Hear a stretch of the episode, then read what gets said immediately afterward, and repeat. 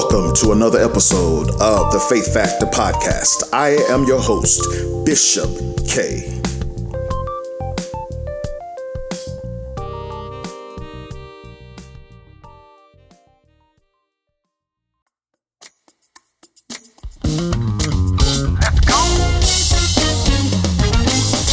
Christ in you, the hope of glory.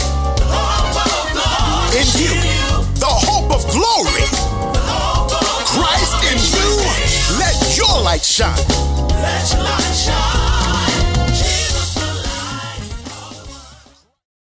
Grace and peace. Today I want to come from Matthew chapter 17, beginning at the 19th verse through the 21st verse. And it reads Then the disciples came to Jesus apart and said, Why could we not cast him out?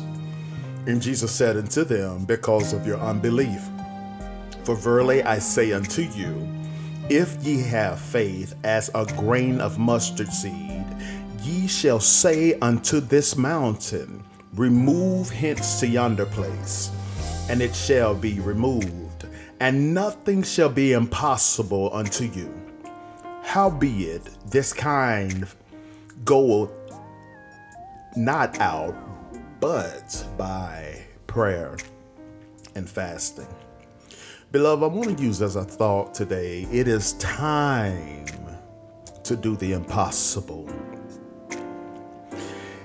Just to give you a backdrop of this text, Jesus took his inner circle, his inner circle, James, Peter, and John, to a mountain. And there he transfigured into Moses and Elijah. And while they were on their way coming down, the Bible says that a man came to them in verses 14 through 15. It says, When they came to the crowd, a man came to him, knelt before him, and said, Lord, have mercy on my son, for he is an epileptic and suffers terribly. He often falls into fire and often into water. And beloved, I just want you to picture in your imagination this event because Jesus, Peter, John, and James came down from the mountain and returned to the other nine disciples who apparently were with a crowd. But Mark explains that the crowd surrounded the disciples and some teachers of the law who were in a heated argument.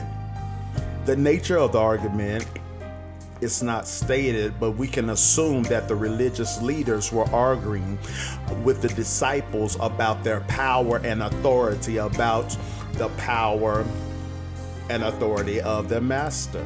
Because the disciples had tried and failed to cast out the demon. The man came from the crowd and knelt before Jesus, respectfully calling Jesus Lord. He asked for mercy on his son who was an epileptic. Mark gives more detail. For the man explains that he had come looking for Jesus to heal his son who was possessed by an evil spirit, making him unable to utter any sound.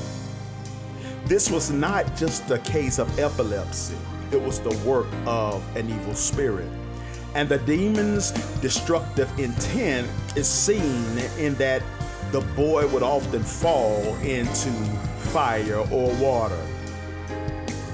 But it's an interesting statement in verse 16. It says, So I brought him to your disciples, but they could not cure him. Now, beloved, having heard of Jesus' power to cast out the demons, the father had come to Jesus hoping for a cure for his son. He brought his son to the disciples to drive out the spirit, an appropriate request since the disciples had been given this power. Now, understand, understand in Matthew chapter 10, verse 1, it says, And he called to him his 12 disciples and gave them, watch this, authority over unclean spirits. To do what? To cast them out and to heal every disease and every affliction. The disciples could not drive out the demon. However, though they had been given the power to do so. But Matthew records the failure of the disciples throughout this section. And it serves to teach that the power to heal is God's and not ours. We must appropriate it by faith. Beloved, I want you to understand it is time to do the impossible. We have been given an assignment a divine appointment. And uh, I can understand Jesus' frustration. In verse 19, it says, Then the disciples came to Jesus in private and asked, Why couldn't we drive it out?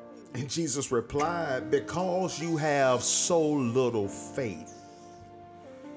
Beloved, the the disciples had been unable to drive out this demon and they asked Jesus why. Oftentimes we ask why. They had cast out demons before. Why hadn't this demon responded? Jesus pointed to their lack of faith. Perhaps the disciples had tried to drive out the demons on their own ability rather than God's. If so, their hearts and minds were not in tune with God, so their words had no power. Their question revealed their error. They centered on themselves, not on Christ. But in Jesus' response, the Master says, I tell you the truth. If you have faith as small as a mustard seed, you can say to this mountain, Move from here to there, and it will move.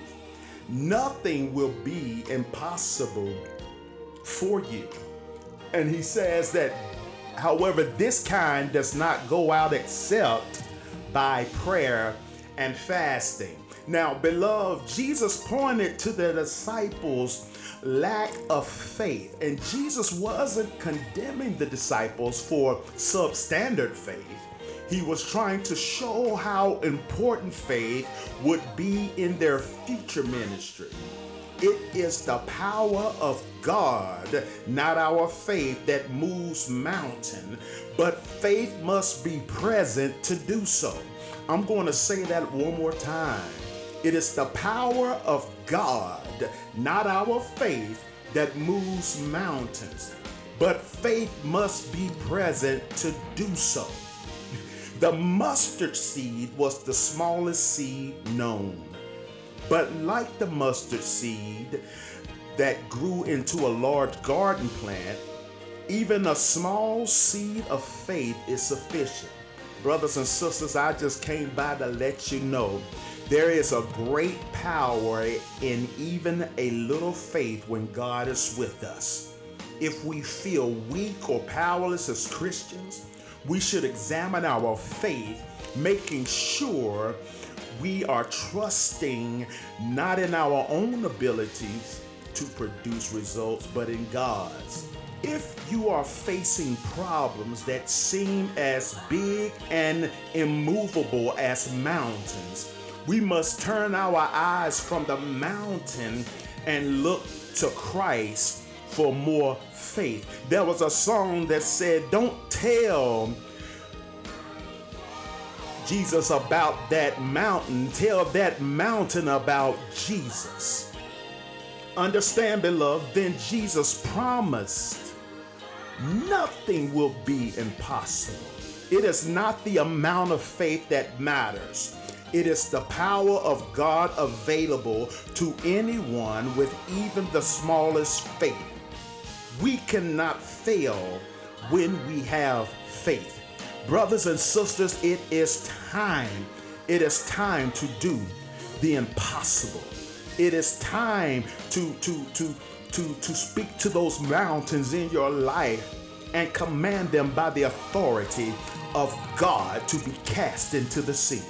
Understand, beloved, that faith is the strongest power in the world, for it connects with God. God rewards faith, even weak faith. And God loves our trust of Him, even beginning trust. Where faith is alive and growing, God is present and active. Every day, pray for faith to grow. Every day, thank God for the connection that assures us that we are not alone. Brothers and sisters, let me pray for you. And I hope that this sparks something up in your spirit that it is time to do the impossible. It is time to do the impossible. Father, we thank you right now in the name of Jesus that we are doers of the word and not merely listeners to it. It is you, O Most High, who has revived and stimulated us according to your word. Thank you for turning away our eyes from beholding vanity and restoring us to vigorous life and health in your ways. Oh, Father, behold, we long for your precepts. In your righteousness, give us renewed life. This is our comfort and our consolation in our affliction, that your word has revived us and given us life. Father God, we strip ourselves of our former nature, put off and discard our old, unrenewed selves, which characterize our previous manner of life. Father, we are constantly renewing in the spirit of our minds, having a fresh mental and spiritual attitude that we put on the new nature, created in God's image, in true righteousness and holiness. Though while our outer man is progressively decaying and wasting away, our inner self is being progressively renewed day by day. Lord, I thank you. I thank you, God. I ask that you will bless my friends today. Father God, that you will go before them and make all their crooked places straight and open doors that no man can shut. This I pray in your son Jesus'. Amen. Well, friends, that is my time. Remember that I love you and God does too. And I will see you next time on the next episode of The Faith Factor. Bye now.